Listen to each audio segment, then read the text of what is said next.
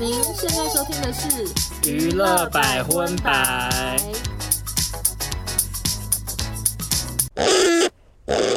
嗨，大家好，我是少中，我是欧娜，欢迎收听第四十六集的娱乐百分百。嗯，被哭声。为什么要带给大家一个充满哭泣声的开头呢？你要不要解释一下？嗯。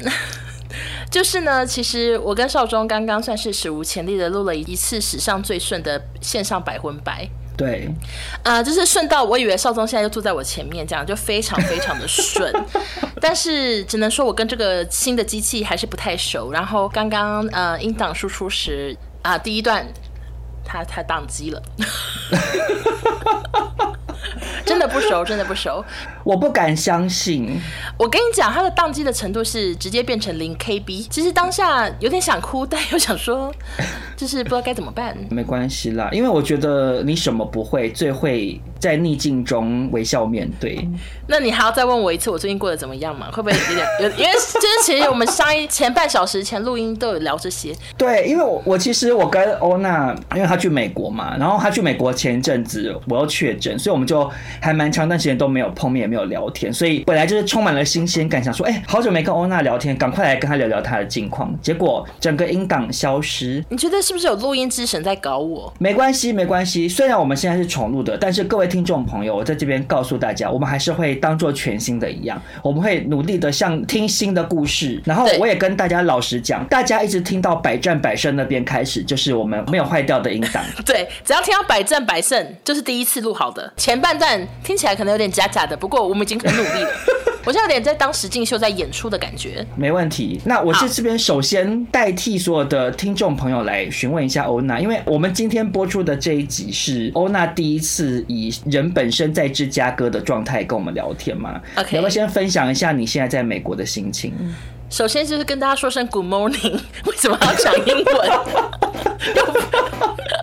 就是我现在的心情呢，就是呃，有种在异地生活的感觉。然后我大概最近的生活作息是十二点睡觉，大概五点半到六点就起来了，真的超早。对啊，我被欧娜吓到，因为我们以前做电视节目的关系，我们后来作息都变成超晚睡晚起。我们应该都差不多半夜四点才睡，对吧？对啊，然后就睡到中午起来起床。我最近起床的时候，天都还有点没有很亮哦。我现在真的是，哎、欸，我想问，我想问，这边是我们完全没有聊过的。对，你看很新吧？好，请说。对，我等下新闻都变化一下好了。好，怎么样？我在这边大胆做一个猜测。嗯，你现在在那边会早睡早起，是不是早早要跟男友躺床要干嘛？完全不是，完全不是。我以为是因为这个原因。No No No，因为他作息超级正常，他就是十一点多就很困了。哦，已经到了没体力的时候了。不是不是，呃，我就我就想说，你是不是有在影影射着什么？但是我完全不是那个意思哦。我是在影射啊，我我是明示啊。哦，可是我们真的不是那样的关系，不是不是不是，怎么不知道怎么怎么讲，你知道吗？因为妈妈又会听。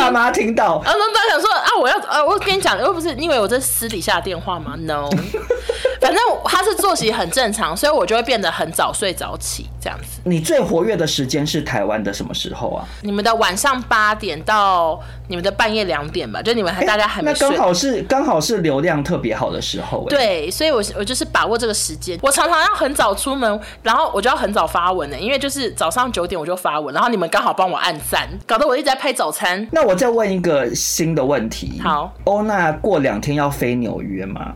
你对于要去纽约这件事情会不会很紧张啊？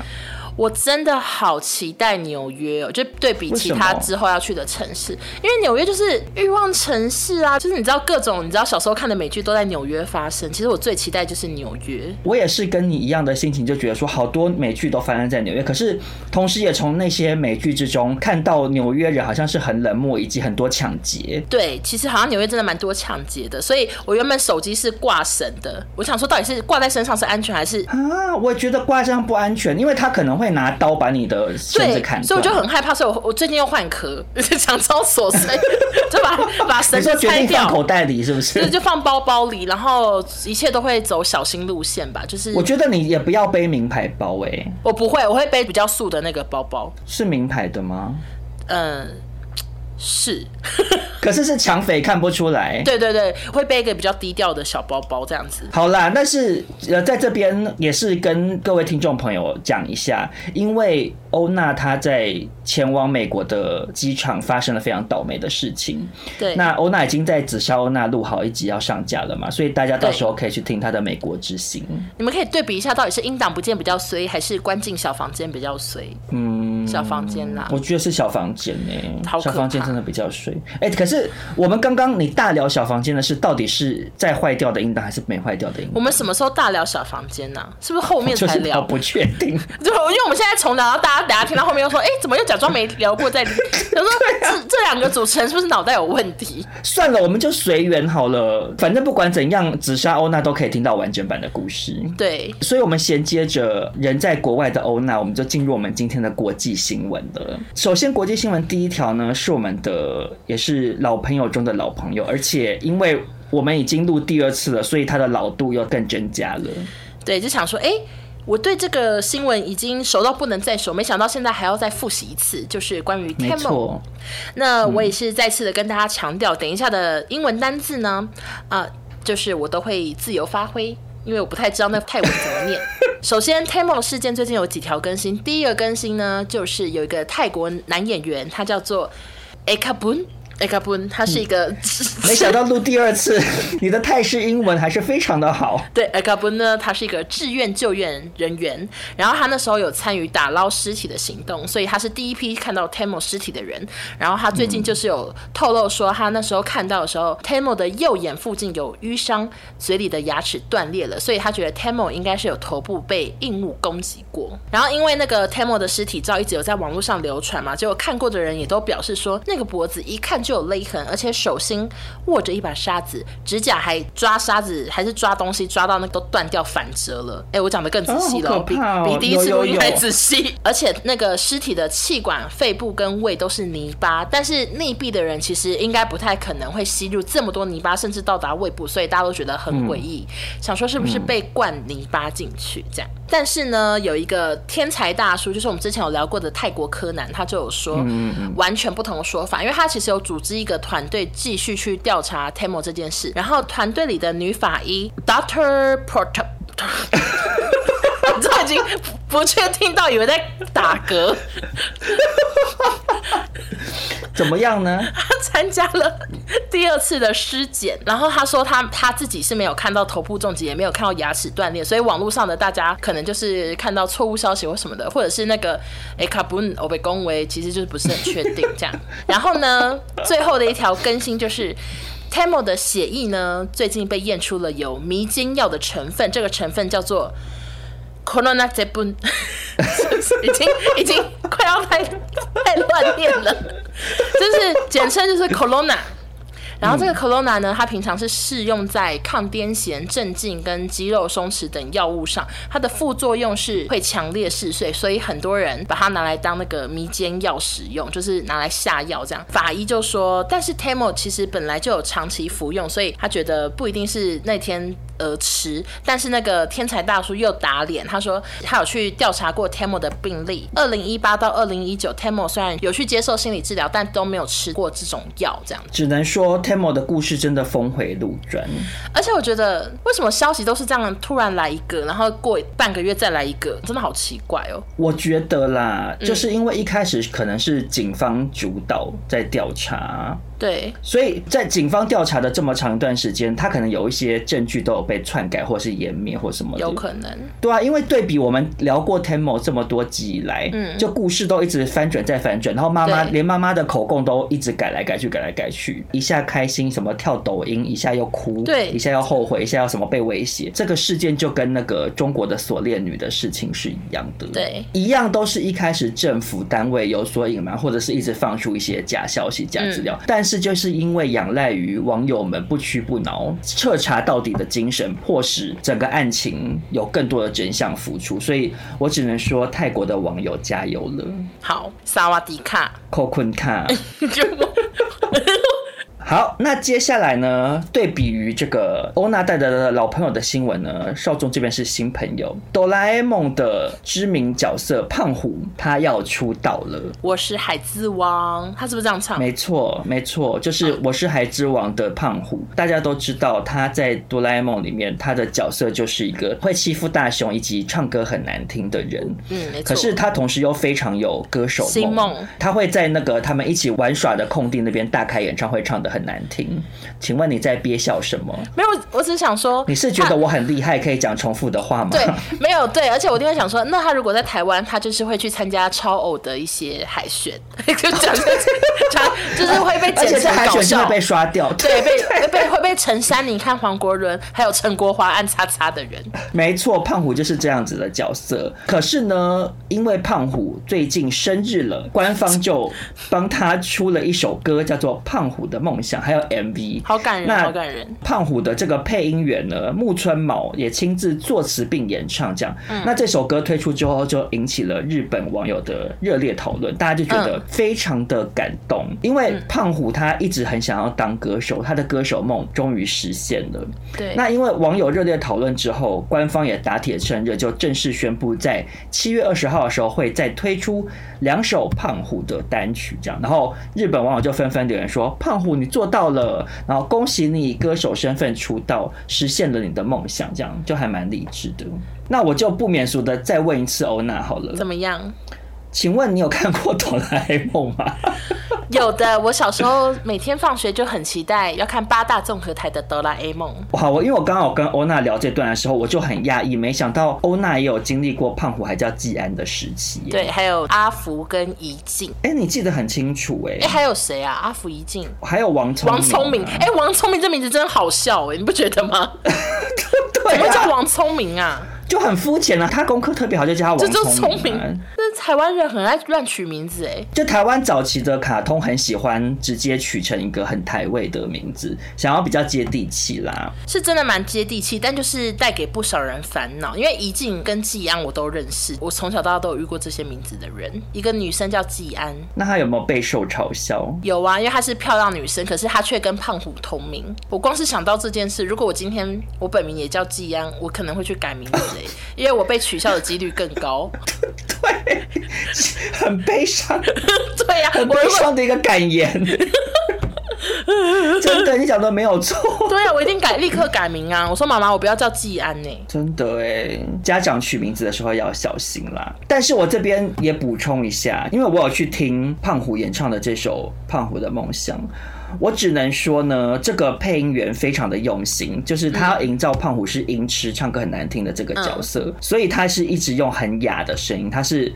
就是很像陈松勇，非常的沙哑。可是呢，他为了配合，不要让听众朋友听不懂他唱什么，所以，嗯，就是他没有大走音，他只有用松勇的感觉唱歌而已。嗯，我们就敬请期待他的新作品。那你觉得我要不要再分享一下阿雅跟关少文的环节？不用，这在阻止你，真的还说不用，真的没关系。为什么不用？我觉得听众朋友可能会觉得心有戚戚焉呐。好啦，反正少中觉得呢，还把你话抢走。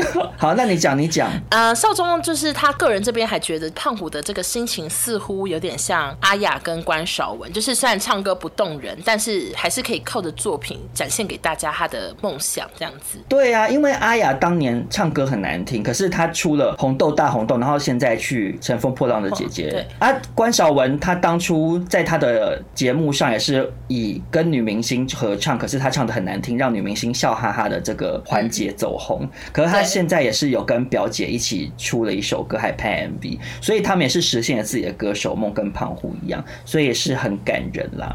所以大家不要嘲笑那些。超偶或是星光大道海选被取笑的搞笑的海选歌手，搞不好他们最后也是走出一片天。没错，变大明星。那接下来下一条新闻呢，就是非常的熟悉。我我搞不好现在闭眼睛，我就可以讲完这条新闻，因为我刚刚讲过一次。老朋友 again，就是金卡戴珊啊，因为她前阵子穿的那个玛丽莲梦露一九六二年的古董礼服，然后去出席慈善晚宴，当时就已经被骂爆，因为大家都觉得说你怎么可以穿玛丽莲梦露的古董？结果现在被骂。更更惨，因为有一个收藏家，他叫做史考特，他说事情不对劲，他摆出了二零一六年的礼服的背影照跟现在的对比照，说。背面的拉链呢，就是有明显的被撑破，有一些水晶跟亮片都掉了。所以有录到我打哈欠吗？有，好大声，我听到你在打哈欠。少中困了，少中困了。因为我们这边是半夜三点，然后我又要重听一次金卡戴珊的故事。想说这个故事我也是听腻了。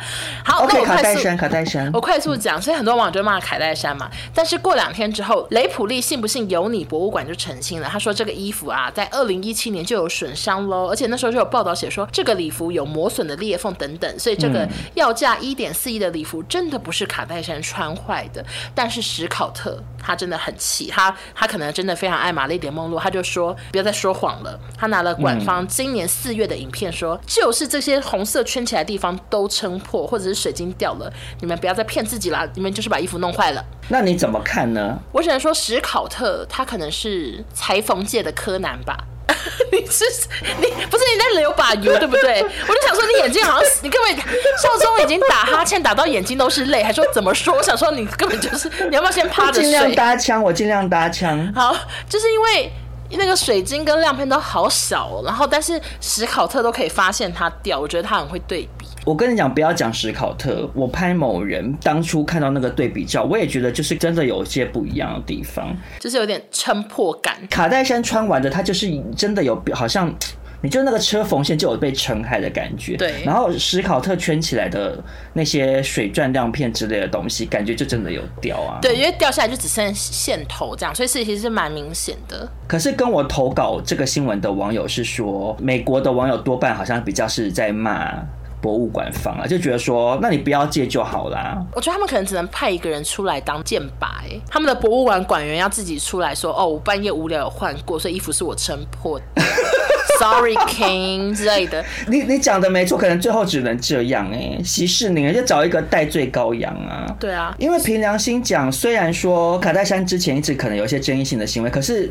到头来，他是循正当管道去借这个衣服。对啊，那馆方也借他的话，然后卡戴珊他当初也是很卖力的调整自己的身材。对，而且他其实蛮用心的。我记得他是穿进去的时候穿这件，后来结束后他是穿复制品。你知道吗？对对对啊，就是他，他有有尽量减少他穿着的时间。没错。那我就觉得馆方，你要不然当初就不要借，因为卡戴珊她的身材就是跟玛丽莲梦露有比较大的落差。对。卡戴珊就是一个凹凸有致的一个性感女神，她的卡层就是那边比较容易。可能撑比较开，这也是没办法的事啊。对，因为卡戴珊她就跟翘臀针一样，像是靠屁股走红的啊。没错。因为你想想看，如果当初博物馆直接把它借给身形比较小的人，比如说他借给小亮哥？小亮哥应该也，我刚刚是想说很瘦的女生，我想白灵之类，然后你讲小亮哥，不对。我第一次我第一次录的时候讲借给左左右右，我想说要换一个人名。你借给个身材比较娇小的人的话，他就不会把玛丽莲梦露的 size 的衣服撑坏。那你又把它借给一个比玛丽莲梦露尺码可能大一点的女明星，就没办法就被撑坏啊。没错，对，所以我其实觉得博物馆赶快检讨一下，然后赶快去找一些有没有那种修复历史文物的一些专家来把它修好，这样。对对对，好，那接下来下一个新闻呢？我觉得大家参与度会很高，因为你们都有机会成为其中的成员。就是 Netflix 即将要举办史上规模最大的实境赛《鱿鱼游戏挑战》，然后报名成功的话，就有机会争夺一点三亿元的高额奖金。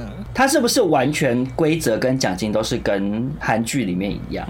对，就是他也是会邀请四百五十六位成员，然后奖金就是四百五十六万美元，其实就真的跟韩剧差不多的算法。报名方式非常简单，他现在已经有一个报名网站，然后有分为美国版、英国版跟全球。总之，只要你会讲英文，嗯、你年满二十一岁，然后你明年有时间可以空出一个月去录影，以及你的家人跟你不是 Netflix 的员工，你就可以报名。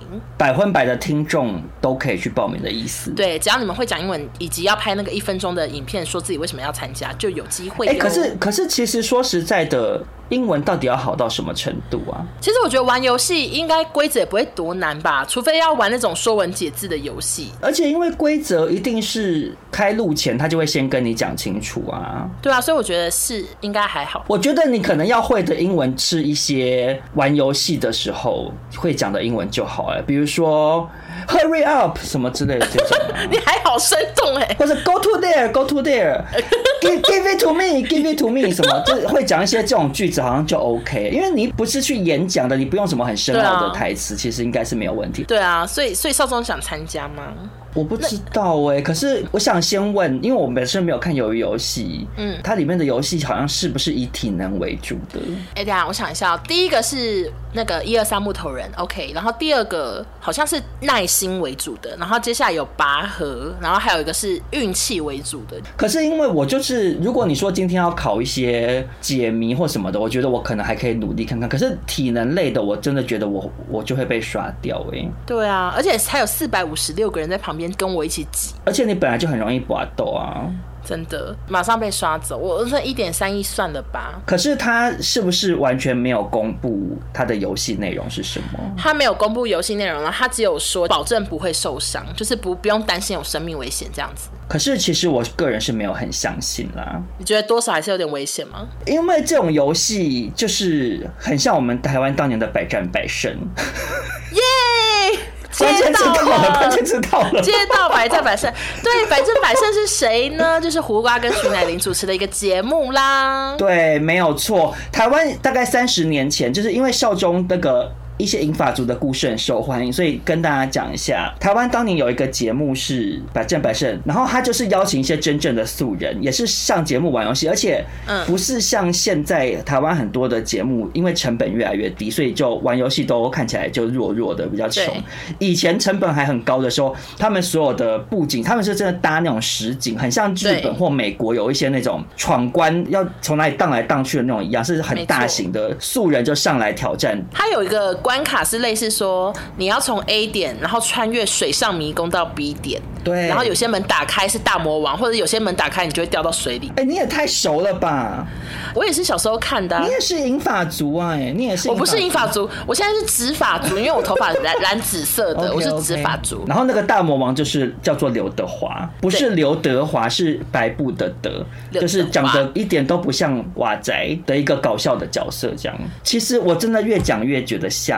由于游戏旁边那个戴面具、穿红衣服的人就是刘德华！我想他们。他们没有说自己是刘德华哎，可是他的他们的角色是一样的，对不对？就是大魔王啊，就是把人抓走啊，对带走。因为刘德华这三十年来也算是消失于荧光幕前呢。他会不会去参加游游戏？说他要当刘德华？他说我要当面具的红衣人呢。他可以拿他的履历出来说，我当年在百战百胜 是刘德华大魔王。他还要说我是 Andy My name is 刘德华这样啊，OK 啊，搞不好最后有他哎。但是我相信这个真实版的饥饿游戏，如果弄成刘德华鱿鱼游戏啦，你讲饥饿游戏，饥饿游戏。但是我相信这个真实版的鱿鱼游戏应该不会做成百战百胜吧？有点搞笑哎。对，我相信应该还是会高规格啦。哎哎，对了，你知道那个有点岔题，但是韩国纸房子上了哎。可是因为他前两天又上了一个什么什么？我忘记了哪一个雨伞雨伞学院哦？对啦对啦，哎呀，少中我真懂你呀、啊！因为雨伞学院前两季我也都有看啊。哎、欸，但我想插播一插问题，就是雨伞学院的女主角不是变性吗？那雨伞学院怎么解释？我还没看，所以我也很好奇他会怎么解释。他说，对他怎么解释这个东西？OK，好，可能就在剧情里面就交代说他最后决定要去变性吧，不然你能怎么交代？因为他的超能力跟性别无关，他超能力是拉小提琴。音波功啊，哦，他就是他就是那个白云飞跟蓝小蝶，你是不是不知道我在讲什么？我跟你讲，完全听不懂。新鲜特神针，一直带给大家一些银发族的事情。对呀、啊，谁要听啊？什么意思？好，反正以前一个我个人觉得很好看的港片武打片，然后白云飞他是。梅艳芳演的，然后蓝小蝶是关之琳演的，然后他们两个一个是用琵琶，一个是吹笛子，使用音波攻攻击对方，这样、嗯、非常的好看。大概是三十年前的吧？对。好，我也只是想插播一下，就是我刚刚看韩国纸房子，我看第一集，目前觉得好像很好看。那我问一个问题，好，请问，所以它有没有很像原本西班牙版直接翻韩文？我真的好想跟你讲，第一幕就差很多，可是我怕大家觉得我爆雷，但是还是你们一分钟后再听。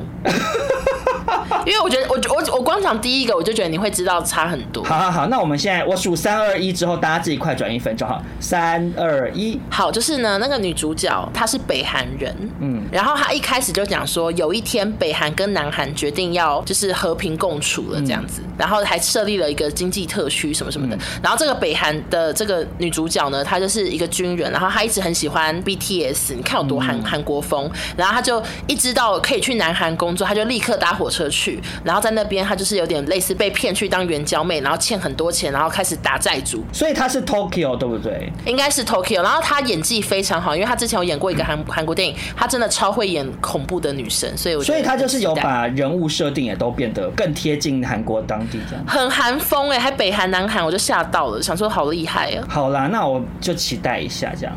好，大家可以回来听了，分享完毕。好，那下一则新闻是什么呢？好，那下一则新闻呢，也是跟南韩有关。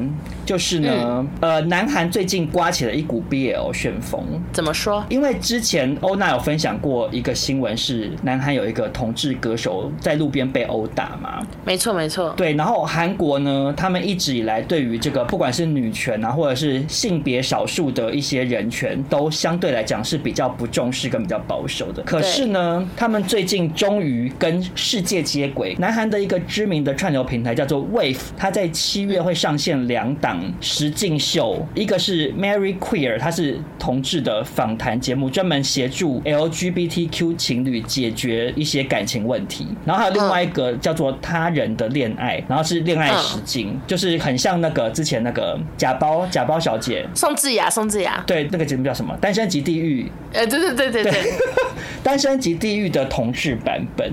然后他就是找一些男同志一起同居，然后看看彼此会不会来电这样子。我觉得这有点像是，比如说台湾每年都有同志大游行，那同志大游行，大家走在路上，那有一些民众可能平常生活周遭没有同志，他们看到之后就发现说，哎，原来同志也是一般人嘛，可能就会渐渐的卸下心防。跟你我一样。那我觉得借由这种实境节目呢，可以让一些可能相对来讲比较保守的民众渐渐的接受同志。可是这个节目有一个点，我我我问号哎、欸，怎样？他说参与节目的所有来宾都经过了严格审核，确定是真实的同性恋。我想说，到底要怎么审核啊？哎、欸，对呀、啊，对啊，到底这种事情要怎么审核？我能懂要审核这件事情哎、欸，你知道很多人参加实境节目，他不是想要谈恋爱，他是想红。对对对，我知道，因为我自己有一个印象是，中国有以前有一档恋爱节目很红，什么？你知道我在讲什么吗？非诚勿扰啊，哦，非诚勿扰，男生版都有 gay 啊。对，就是里头好像有一个什么男性参赛者，然后是好像我们某一个同事还是谁的一个大学的学长还是什么的，嗯，就说然后就有讲说是 gay 这样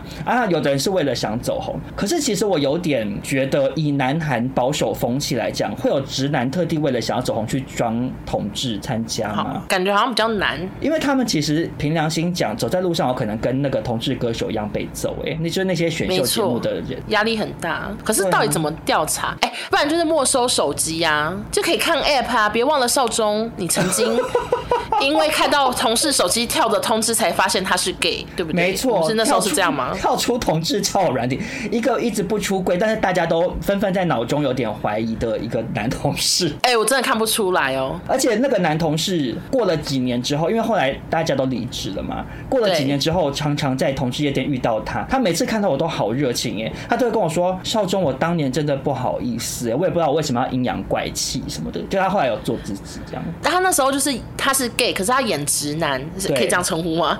然后，然后他就真的阴阳怪气。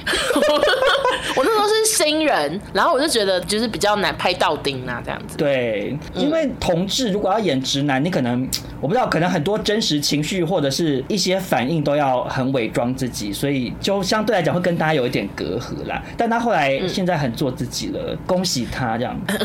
好，但是说实在的，就是他说要严格审核这件事情，嗯、你说拿手机来看，他也大可去下载一些同志交友软体啊。我觉得唯一一个可以真正分辨的，只有播 G 片给他们看呢、欸。哦，没必要这样审核吧？你，说看会不会勃起哦？对我，我我希望这个海选画面会播出，全部 全部男生都有坐一排大荧幕播 G 片，然后工作人员一个一个下去摸摸捏捏看，K 球了吗？K 球了吗？K 球了吗？K 秋了 就请你走入右右边的门，软软的走左边。通过海选。对。那如果台湾有这样子的同志实恋爱实境节目，邀请你重金礼聘哦，你要参加吗？就说少中，你就是来录十集，好，给你五十万好了，我觉得你要参加吗？哇！我觉得五十万我可能不会，但是如果一百万的话，可能 OK。好贪财，可是恋爱实境啊，你可能可以大。不是我，我跟你讲，我我会很不想参加，我会觉得很比较排斥的原因是因为，嗯，我觉得我参加没有人跟我配对，我很尴尬。你说你们最后你会第一个被淘汰，你知道吗？就是 对，因为我我在 Tinder 上面也都常常配不了对，嗯、或配完对对方不讲话哦，所以我就很怕我现实生活中也是配不了。对，这样啊，因为我知道软体 all the time 都是安静啊，安静到不行，不会震动。你最近你最近还是吗？你已经越越来越越会打扮自己了。我我跟你讲，我叫软体，每次如果换新照片，就是我那阵如果拍了什么照片，觉得说哦好像还不错，网友有给我鼓励说，少中这可以拿去交友，我就换一下。然后刚换的那一两天，就是可能会有呃，我手机里大概有五个交友软体，平均大概会有五个人敲我，一个软体五个人敲吗？五个软体五个。还哭出来，我我不知道，我我就很怕我去参加同志的这种实境恋爱节目，然后最后我第一集就被淘汰，我就是尴尬到不行，然后面子挂不住。你看，你想想看，如果这样子，我我从此之后我去同志夜店都要被人家问这件事。哎、欸、哎、欸，你是那个第一集被淘汰的少中吗？我多尴尬。如果是单身级地狱的感觉的话，你就是可能会第一个拖着行李离开绿岛。而且我行李打包的那么多东西，我每次出 国我都包很多的，我可能还带十双鞋。第一 第一个晚上。就就拖着十双鞋搭上那个小船，直接从绿岛回台湾，太糗了！不要不要！好好好好，下一个新闻呢，也是韩国的，但是我我我想问一下，你听过他吗？南柱赫，南柱赫，我听过，我知道他非常的红，虽然说脸我会不知道是哪一张。你竟然知道？南柱赫很知名啊，他非常的帅，而且他以前就是拍学校校园片的男主角啊，我知道他是谁了啦。帅不帅？我跟你讲，我会注意他，是因为他以前拍过那个乐童音乐家两百 percent 的 MV，你知道吗？你知道那个团体吗？不知道，那是乐童音乐家啊，就是一对兄妹，然后很会唱歌。他们是在韩国的，有点类似星光大道之类那种。选秀节目出来的，OK，对，唱歌非常好听。然后他们那时候第一张专辑一出就很走红，然后歌都很好听。然后它里头有很红的那个两百 percent 的这首歌，男主角是男祝贺。然后那时候看到他那时候还还没有当，好像还没当明星，可能就是当 model 之类。我想说，哇，这个男生好帅。结果后来他好像变很红。然后呢，结果他最近呢，有韩国媒体报道说，有一个自称是男祝贺的高中同学，就说他其实是校园霸凌的加害者，说他呢，国中到高中的六年期间，就说。等一下哦，等下外面有那个他转钥匙，等一下。你说你男友吗？对，他刚看到他。不会啊，好，我继续讲。我可以跟他打招呼啊，因为我也没看过他的本人，我只看过你拍的照片。好，少宗说要跟你打招呼，你们要过来视讯镜头一下。好害，他说好害，他穿睡衣呀、啊，他穿睡衣。欧娜也穿睡衣啊。你赶、欸、快过来啊！那边？这里啊，这里，我手机在这。哪里？这里，你自己。嗨、oh.，Hello，嗨，你好。发型很韩系，很韩系。他听不到我戴耳机，我戴耳机。好，继续讲啦。好。然后呢？他就说，南柱赫呢，那六年来常常跟一群人欺负同学，吃午餐会插队，会辱骂同学，有时候还会叫同学跑腿，往同学的座位丢铅笔、抽走椅子，就说他非常的坏。还有被害者到现在都还在接受精神治疗，反正就是一个就大批评这个南柱赫。结果南柱赫的公司就出面说完全没有这件事情。接下来就有很多网友或者是公司有讲一些那个证明，说南柱赫真的不是这样的人。首先，南柱赫。赫呢的国中他读过两间，他有转学过，然后他高中也不是直升的，所以等于他六年来是读过三间学校，就跟那个人讲的哦不同嘛，因为那个人是说有六年都在欺负。对，有其他网友就有翻出南柱赫的国中同学以前写的一个文章，那个文章说南柱赫单纯又善良，身高很高，留着一个利落的平头，上课都在睡觉，然后平常就是在练篮球，因为他是篮球部的，所以不太可能认识班上的同学。这样怎么听起来还蛮吸引人的？哎、欸，篮球部对不对？对啊，然后上课睡觉，感觉好像很可爱。对啊，呆呆运动员呐、啊，加分加分。啊、所以总之就是大概就是有一些小证据，可能说并不是真的如那个爆料者所讲，可能就只是出来那个爆料者他是以受害者的身份。他说他是啊，他说他他是受害者，而且他还带了那个高中的毕业纪念册佐证，带去哪里？给媒体看啊，就是证明说我们真的是同高中，我有这一年的。你说他是在媒体上露面公开的爆料？他没有，他没有露面，他只是有讲这件事情。天哪，那他真的是，因为我我刚刚本来前面还想说是以为是类似 D 卡或什么那种匿名发文的爆料，嗯，结果他这个爆料算是就是很本人呢、欸。对啊，可是又有一些事情又不太合，所以就觉得很奇怪，还是他认错人啊？其实也。有可能呢、欸，因为像我个人，很多韩国偶像我都是分不出来。他如果跟我一样的话，他可能会搞错人呢、欸。而且我记得南柱赫以前跟现在又长得不太一样，所以可能真的认错人。就 还这样看着远方说，应该是真的认错人了吧？我不相信祝贺会这样子。我也希望不是，因为祝贺他长得真的好可爱哦、喔。他是你的菜哦、喔，他的面相很很善良哎、欸。上次我们两个讲这种话会不会被骂？还说他面相很善良，他是个好人，他看起来是个好孩子。就是如果今天是真的，嗯、这个爆料者拿出更多证据，或者是未来有更多的其他人出来说我也是受害者什么的，那祝贺这个行为就是不 OK 嘛，应该要被谴责，或者是没错，要付出一些相对应的代价啦。啊，可是因为现在听起来就是好像证据有点对不上，所以我觉得在证据不确凿之前，大家也是不用太就多加的揣测或批评。那你有没有觉得？韩国怎么感觉好像校园霸凌很严重？因为已经好多个明星都被讲过，说以前是校园霸凌，或者是选秀节目的选手啊之类的。可是台湾也有啊。好啦，也是。对啊，被骂还有一些肢体上面的冲撞，或者是什么害你跌倒什么之类的那种东西都还是有啊。哦、没错，好可怕。等下讲讲又又变成霸凌主题又落泪。不，我现在是哭哭不出来。你被你被海关霸凌啦，你被美国的海关霸凌。哦，我跟你讲真的哎，我真的我我我真的好想跟你大讲特讲，可是我怕大家听完就不听 podcast 了。那我只问，我只问一个问题：你在小房间的时候，你那时候怎么保持镇定的？嗯，我跟你讲，我真的怕死了。其实，因为要是我，我也会怕死。因为我跟你讲，最惨的是，因为那时候其实是早上七八点，机场刚上班，然后那个现场我是第一个进去的，整个小房间只有我一个人，我是第一个进去。然后我一进去的时候，我我的护照被拿走了，嗯，然后就没有人跟我讲话，所以我就超紧张。我想说现在是怎样？我是等一下就要回台湾，是不是？而且有有网友跟我说，就是如果你真的被遣返的话，就是真的是最快的班机，你就要直接回去，你连那个留下来拍个照都来不及。天哪！然后我那时候就想说，我一定要冷静，我就是绝对不能太激动或什么的，我怕我要回台湾。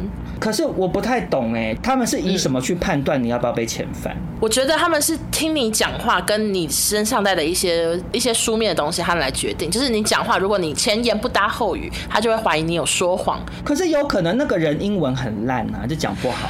对，所以有些我现场也有看到一些完全不会讲英文的，他们就是用 Google 翻译。哦，所以他那时候海关一开始会问说，你英文 OK 吗？他有他有先问我，我就说还可以，他就开始问我超多题目，可能问了。半小时吧。你脸上到底写了什么会被怀疑？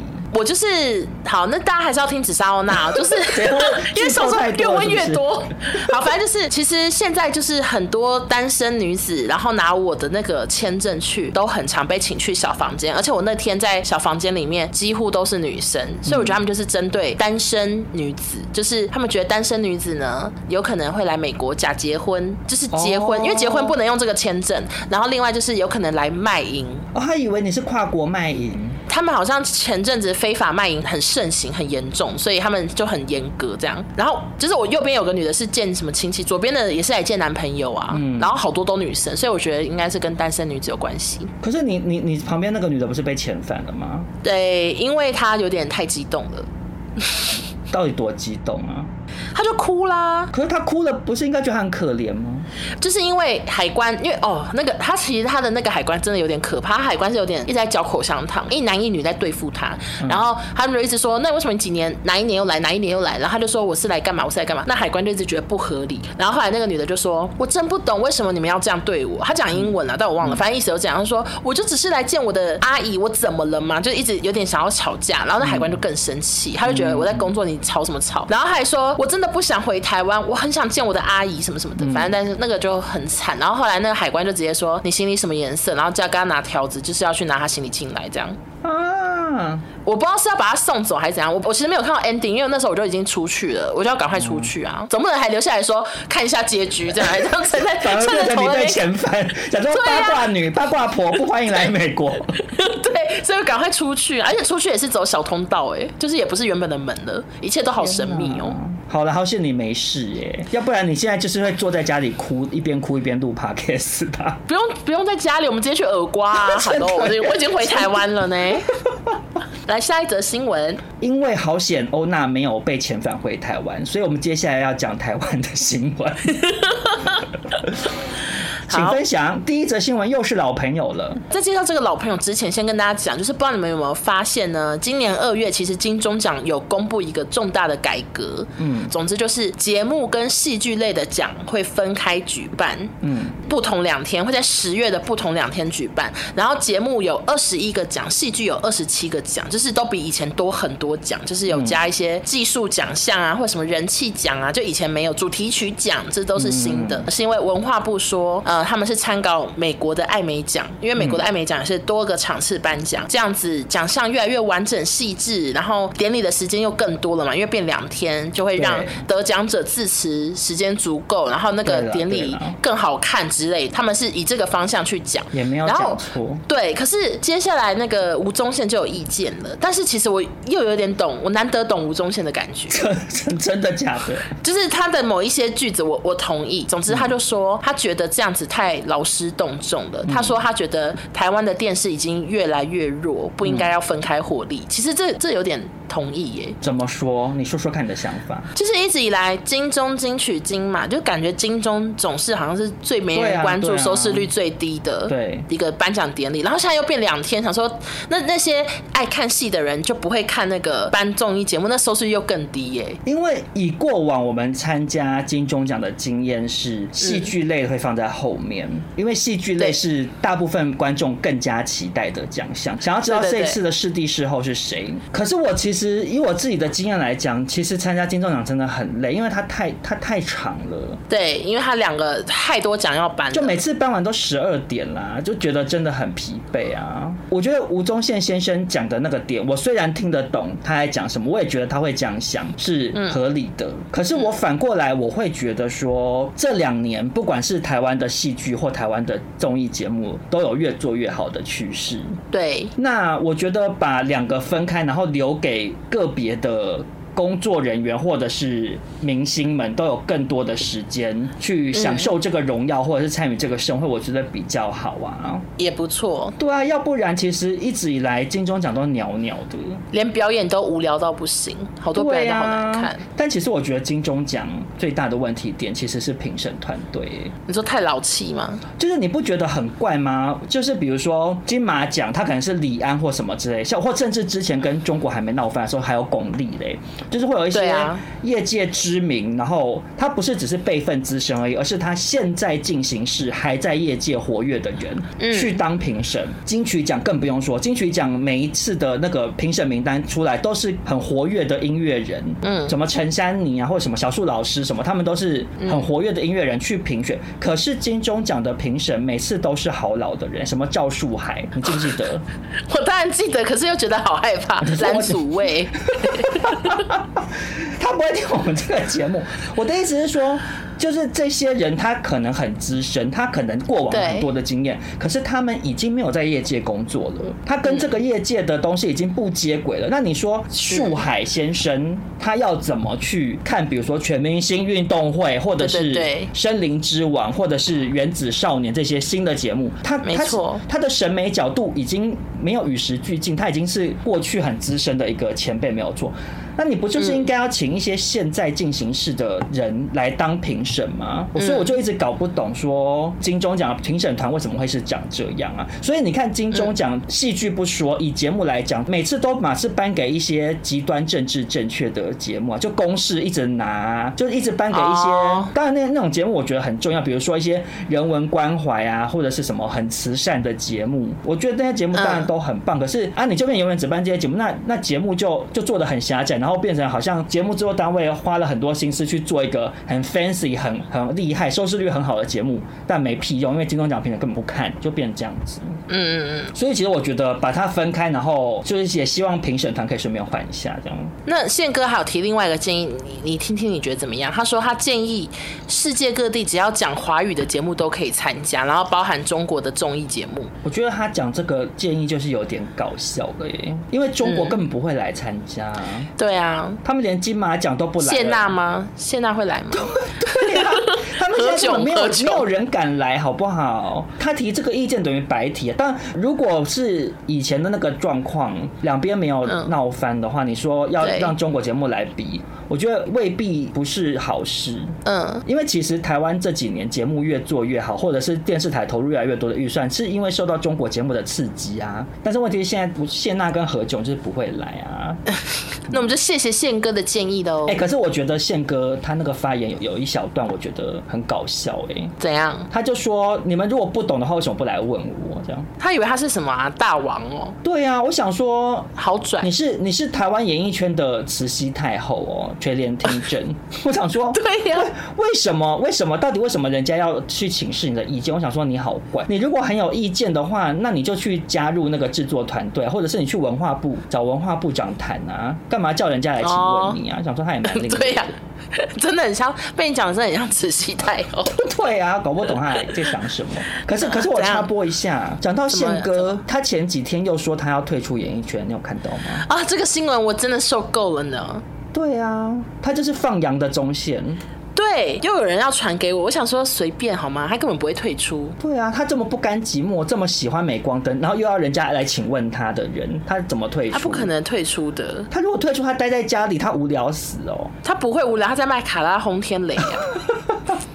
好，那下一个新闻呢，就是聊又是老朋友，老朋友，很老很老的朋友，对，就是大 S。最近具俊曄上了那个刘在锡的节目，公开了他跟大 S 的婚纱照，还有他们两个人都在无名指上刺婚戒的照片，很浪漫。这些照片你是不是都有看到？而且我我在这边要讲，我真的不是不是基于我们两个是 SOS 的粉丝，而是我真的有被大 S 的美丽程度吓到哎、欸，我也吓到哎、欸，他就是完全时间停留哎、欸。就突然又回到他可能大概就二零一二年之类的，就是很漂亮很漂亮的时候，哎，怎么回事啊？超美，我不知道怎么回事啊，到底发生什么事？而且而且，因为他显然感觉了，我自己猜，因为具俊彦没有变外星人啊，所以他应该也不所以没有用美颜，然后整个皮肤超白，他看起来气色有够好，哎，就是流星花园，对，他是时空旅人。对，他是时空旅人呢，怎么会这样啊？那我先跟大家讲一下，就是他的那个婚纱大概是怎样，一套是粉橘色的洋装，然后配那个白色的头饰，然后另外一套是黑色裤装，手上还拿着一个手提包，都不是传统样子，但是看起来真的状态超好，所以大家都觉得有够美，有够仙这样。除了登上很多新闻之外，那个热搜也再次的登上第一名，所以我想小飞应该是又笑不出来，想说怎么又上第一名，而且那个第一名好像类。是什么？徐熙媛跟具俊晔接吻，你说这个热搜气不气？我跟你讲，小飞在家里一定是一边喝着那个茅台酒，一边拿起手机要骂人，就想说不行不行，我我不能骂。他左手打右手，不能骂，要不要葛思琪来爆料？很害怕。而且那个具俊晔上节目讲了很多他们私下的相处，哎，就是首先呢，他有说二十年前他们分手的那一个晚上是怎么回事？嗯，他说当时就是他身边的人，还有他工作的人，全部都叫他们分手，所以他有点算是被迫分手。然后他说当时呢，相拥哭了一整晚这样子，然后隔天还去机场送走大 S。然后刘在熙就有说，那如果再给你个机会回到二十年前，你会怎么做？然后他就说他绝对会跟大 S 说，我们不要再管我们的工作或什么，我们就是要在一起。然后后来他又有聊到说，那他们今年二十年后见面是什么状况？他说电梯一打开，大 S 冲过来抱他，然后他又抱着大 S 哭了半小时，而且他在讲这个事情的时候他又哭哎，这个具俊曄真是一个感性的感性大叔，他又哭了。你不要跟我讲好了，因为我想去看。那我接下来要怎么办？我要自己感受这个感动。你就我你就你你不要讲太 detail 好了。OK OK，好，总之主持人都吓到，因为具俊曄可能在韩国是比较硬汉的形象嘛，想说恩奶阿内怎么变那么肉麻？具俊曄就有说，因为这个爱情来的太晚了，他要一直表达爱意到死为止。哦，他真的好浪漫哦，他真的很浪漫。因为你有你有看到小 S 拍那个用那个搞怪滤镜拍他吗？请说，我没看，我故意没看。因为最近有一个滤镜很红，就是会变哭哭哭哭脸，对对对。对，然后他就拍具俊晔，然后他就说，Do you love my sister？什么？他说 Yes，什么？他就说 Love to die，什么？他就说爱到要去死还是什么的啊？然后小 S 就一直笑，爱到死为止。对，他就是那个滤镜很搞笑，然后他又叫大 S 来看，然后大 S 就一直笑这样。他说有大 S 的声音哦，有大 S 的笑声，但是他没有入镜。然后因为具俊晔不知道自己被套滤镜，所以就一直很疑惑，他就说。I love her forever，然后可是就是他不知道自己看起来很搞笑，原来是这样。他真的有把握重新得到的恋情，努力的示爱啦。那在这边也更新一下蟑螂女士的新闻。蟑 cockroach，就是蟑螂女士二十二日直播带货，就有网友在下面留说：“把孙子孙女带回来吧。”这样子。然后张兰一看到那留言，她眼眶就泛红了。她就说：“我做梦都想，真的好孤独啊。”她说：“好孤独，幸好还。”有很多粉丝宝宝这样子，我不知道 哎、欸，我觉得我觉得蟑螂蟑螂的眼泪，我不确定要不要相信哎、欸。但是我觉得网友真的很很残酷哎、欸，他说你先管好小飞吧，不然你会多好几个孙子孙女。可是搞不好人家就是想要多很多个孙子孙女，反正他们现在离婚，我觉得汪小菲接下来要跟谁，也就祝福他也没关系啊。他如果找到另外一段幸福，就恭喜他、嗯。我去微博看这个影片，然后那个影片前面有做一个，就是他应该是给观众可以先投。投票题目是看到张兰说做梦都想把孙子孙女带回来，你想说什么？就是问观众的想法。然后选项有自己不能去看望吗？打官司拿抚养权，无感。然后就有这些选项。然后还有一个选项是最多人投票，就写说那就做梦去吧。好冷漠，超过五成都投这个。他说好冷漠的大陆人啊，大家好凶。不是因为他们两个这一路以来把自己形象搞太差哎、欸，你就会觉得一件事情接着一件事情，就本来最开始。很多人还一直骂大 S 啊，就又说什么台独啊，然后又说什么怎么可以让小孩接受台独的思想，什么台独教育。可是小飞跟蟑螂女士一直做出一些搞笑行为，嗯，然后最后搞到最后，大家对他们也没有什么同情心啊，连连他们自己本国人都把他们两个当笑话了，这也没办法啦。可是我真的有点不懂，他们的餐厅不是都还在？为什么他们两个一直那么辛劳的直播带货啊？欸、可是我上次不是有跟你讲，他连用假画面直播都可以赚那么多钱呢？啊，你说不赚白不赚吗？对啊，而且其实说实在的，以中国的疫情那个风控来讲，嗯，你要说汪小菲餐厅完全没受影响，我也不信。哦，也是，因为上海现在还在禁止堂食，你知道吗？就内用的意思。Oh, OK OK。然后我我今天才跟上海的网友聊天，我就说，哎、欸，你们那边最近还好吗？他就说，因为禁止堂食，所以所有的餐厅都把桌椅搬到人行道上啊。你说变户外吃啊？我们不是堂食这样子。对，就变成就是有点怎么讲，就形式主义啊。嗯，懂。就觉得我做做做个样子，我我不是堂食，我是路边摊，就变成这样子啊，很搞笑。我有看到那种烤鸭名店都变成路边摊呢。哦，真的、哦、也是大马路上吃哦。对啊，然后或者是全部都变在外面切烤鸭，然后外带啊，就那时候很高很高级的店都变这样。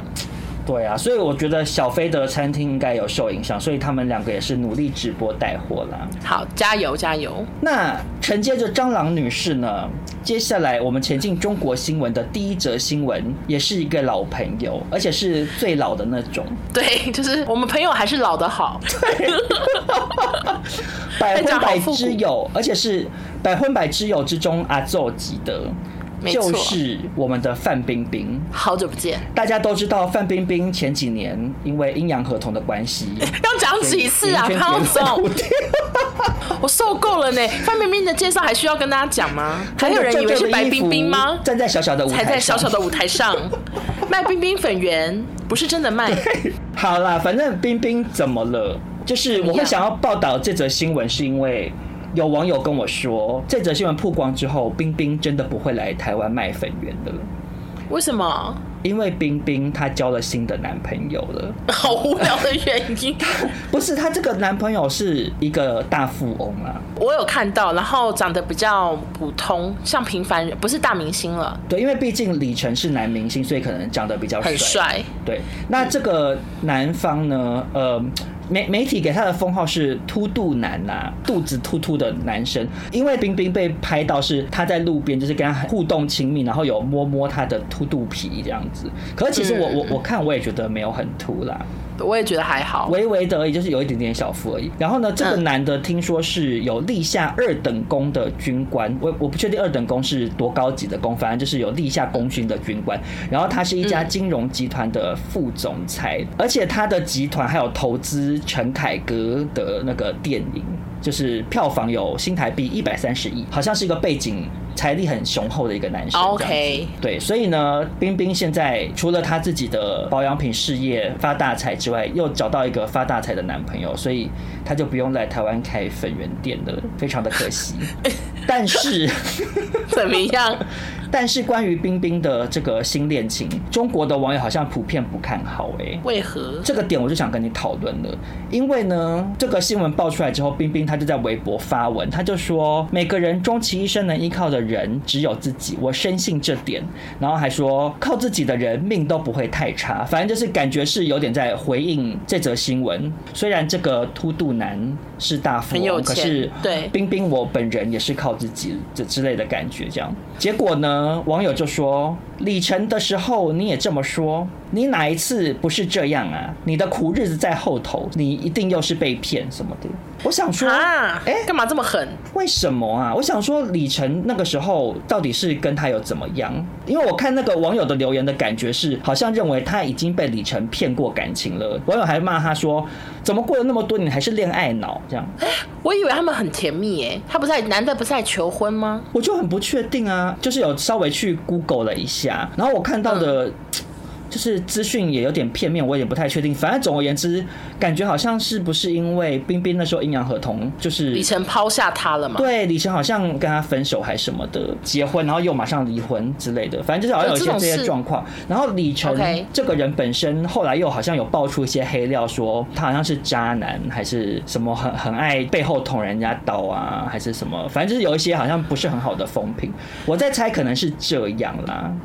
嗯，但是可以跟大家推荐一下范冰冰的小红书，很好看。你你终于下载小红书了，是不是？呃，没错，而且我跟你讲好不好？怎么样？因为我看到欧娜发现实动态，她说她存了很多小红书上的拍照知识。怎样啊？不是因为因为我手机，比如说你看影片，不是会跳出一些广告，会有小红书的广告，然后如果小红书广告，它就是会直接截取里面的一些那什么博主之类的，他们就说、嗯、想要拍出大长腿吗？什么？首先怎样怎样怎样？我每次看我想说。谁会真的这样照着做啊？结果王小姐就是照着做的人。可是啊、呃，怎么说呢？我觉得小红书真的很好用啊。我我是想要问你说，你觉得他们拍照知识这什么很厉害的？要不要跟大家分享？我是好奇这个点，因为我是男生啊，我看到那些什么拍出大长腿的姿势，我用不到。那很多男生分享拍照姿势啊，你可以看一下。毕竟少中你也常常想不出姿势，不要这样看不起他。我先讲小红书好用的点好了。它因为其实我我如果现在上网要查什么美国的一些东西，例如说我们这边这个城市有什么好吃的啊，有什么好玩的，我跟你讲。IG 其实超难找，因为很少人主攻这方面。但是因为小红书有实在有太多人在用了，所以资料超充足。哎，你说 IG 很少人主攻美国旅游，是这意思吗？因为太多城市啊，就很难有很多丰富的资讯，很少。所以是小红书很好搜寻你要的资料，非常好搜寻，而且你你搜了 A 东西之后，你相关的它都会慢慢的一直出现，然后你就一直看不完，看不完这样子，哦、很方便。而且有很多大明星在上面教，像范冰冰教我怎么洗脸啊之类的，我就觉得怎么样？哎、欸，他教的很实用，哎，他洗的好干净。分享他讲了一个什么小 paper 让你吓到？一些小小 paper 是像是呃，他说洗脸其实不要冷热水交替之类的。嗯，怎么说？他说这样子脸其实会更敏感。然后他洗脸洗两次，第一次是搓哪里主攻 T 字部位，第二次是用拍打之类的。嗯，我只能说这个洗脸方式，你去看美尚美的妆医师，或者是 Doctor Ivan 也有教洗脸，长得跟冰冰差不多。第一次带过，第二次用按压的，因为会把你毛细孔里面的脏污挤出来。嗯，随便，所以就说，可是冰冰皮肤很好。好啦，对啦，冰冰皮肤真的很好。那我想，我想听拍照知识，哎。因为你拍照姿势最近好像有不太一样，因为欧娜之前拍照姿势就是回眸一笑。拍照姿势一样。你你最近没有再回眸一笑啦？你看我最新一篇文，全部三张都回眸一笑，哎。你上次现动拍了一个腰边肉会露出来的洋装，你就是姿势好像有点不太一样。我跟你讲，我存了超多拍照姿势，而且那个每个作者都是什么三十六招什么之类的，我一招都没学会啊，摆起来又不一样，就整个不知道怎么拍。然后所以我我还是做我自己，我想说。我就当那个作者吧，我的拍照姿势就是那一款，谢谢。OK OK，好好好。哎、欸，你后面两个都还要聊吗？呃，我看一下哦。对啊，因为还今天好会闲聊哦。对啊，我们闲聊到。那不然我就是我我讲完那个陈凯琳的就好了。陈凯琳到底是谁啊？我跟你讲，因为这个太好笑，所以我真的要跟你分享。好，请说。那接下来下一则新闻呢，是一个香港女星叫做陈凯琳啦。我真想问问号对不对？为什么？为什么你都会主攻一些香港冷门的人？你是说例如阿姨吗？阿姨是谁？薛颖仪啦，薛颖仪啊，对对对对，我忘记她名字了。想说你干嘛一直主攻？哎、欸，我跟你讲，我我现在变成阿姨之友哎、欸。怎样？就是薛颖仪最近发生什么事，网友都要丢给我。什么她过生日，什么收到蛋糕表情很冷漠，也要传给我。什么路人要跟她拍照，她表情很冷漠，也要传给我。我变成影仪之友哎，没办法，谁叫你要报道他？但是因为我觉得蛮好笑，所以我是 OK。但是呢，陈凯琳呢，她这个香港女星。我来跟您介绍一下，她是二零一三年香港小姐的冠军。然后呢，她嫁给大她二十二岁的郑嘉颖先生。其实我也不知道他是谁。那这个后来她生下两个儿子之后，就淡出演艺圈，以家庭为重这样子。那凯琳啊，她跟她的弟弟 Derek 是龙凤双胞胎。她的爸爸是香港的店铺王，就感觉是包租公。OK OK。他在香港很多金店面，然后这市值超过五千万港币。石油生意的这个总值超过五十八亿元台币，反正就是身价就是好几十亿的那一种这样子。OK OK。但是呢，因为他们晒出了全家福，就大家发现，哎、欸，为什么陈凯琳跟他的弟弟 Derek 这对龙凤双胞胎长得跟爸爸妈妈完全不一样呢？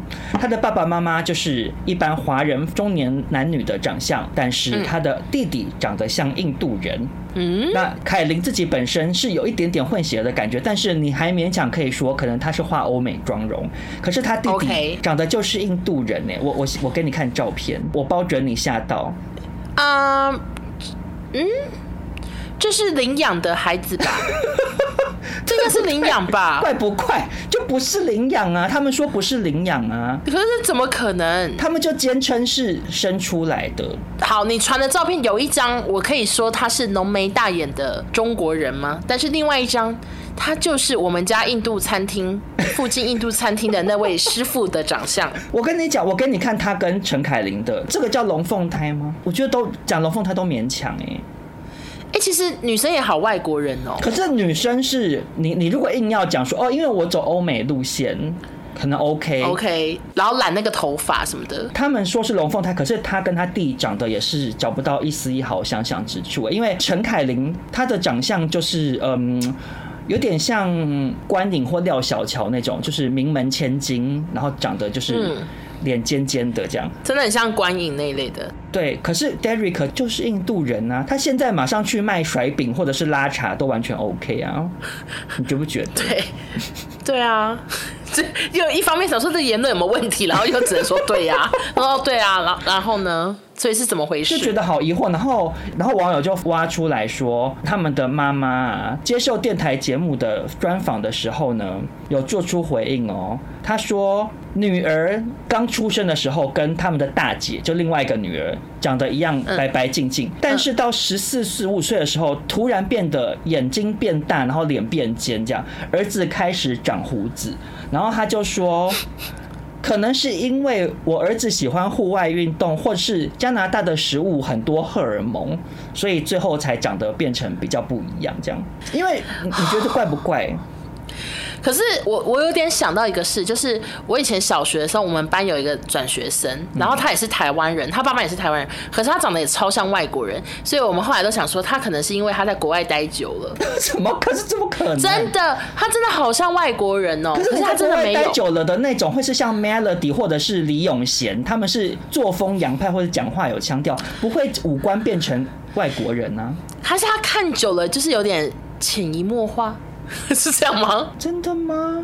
问一下听众，就是会不会你们身边有这种状况？就是他根本没有外国血统，但他就是有点像，是不是因为他从小住外国？可是，那你你现在再去看一次 Derek，然后他爸爸坐在他腿上那张照片，父子合照，你要跟我讲说，这是因为他在国外长大吗？他们是不同人种哎、欸。对啊，为什么会这么奇怪啊？是不是有修图啊？我是说，如果因为加拿大食物很多荷尔蒙的话，那应该全加拿大的人都会长得有印度感啊。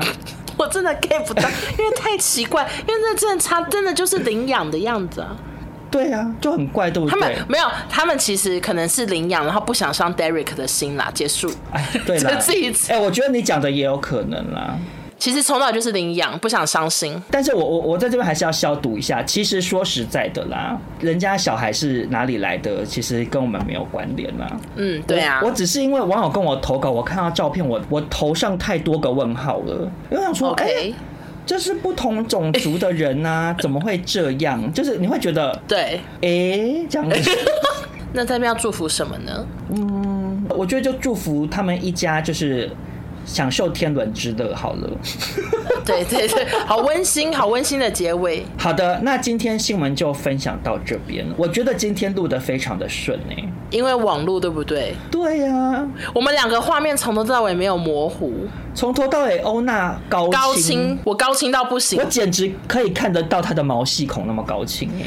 对啊，为什么那么高清啊？我也不知道发生什么事。所以表示你之前你们家的网路真的有问题啊？没有，外加我现在是五 G 啦，因为我我。办的那个美国的卡是五 G，因为我之前跟欧娜录，就是变成我们两个会一直顿呆，然后一直 lag，不然就是画面整个雾掉，然后我们 A 讲完一句话，然后 B 可能过五秒钟才听到。对，没错。然后就变成我 剪的很辛苦，我要一直在那边挪那个音档，这样挪挪挪，一直把它对，不要听起来空拍一大堆。但是今天录的非常顺，顺到我们两个真的是闲聊到停不下来，我觉得非常的满意。好，那希望等一下你听到音档也满意喽。呃，我想我可能会对我自己的音质不太满意，但希望观众朋友可以原谅我这样。好，希望印象赶快把麦克风还给你。对。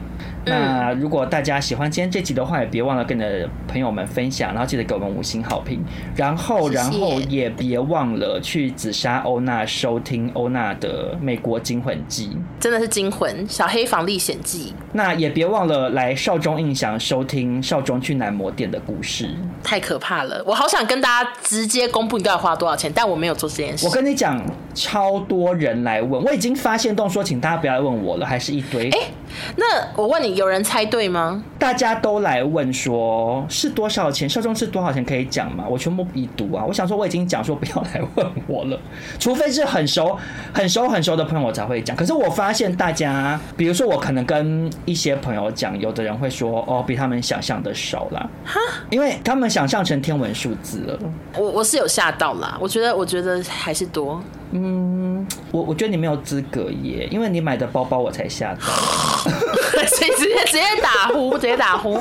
好了好了，谢谢大家收听哦。好，我们下周见喽，拜拜，拜拜。谢谢大家。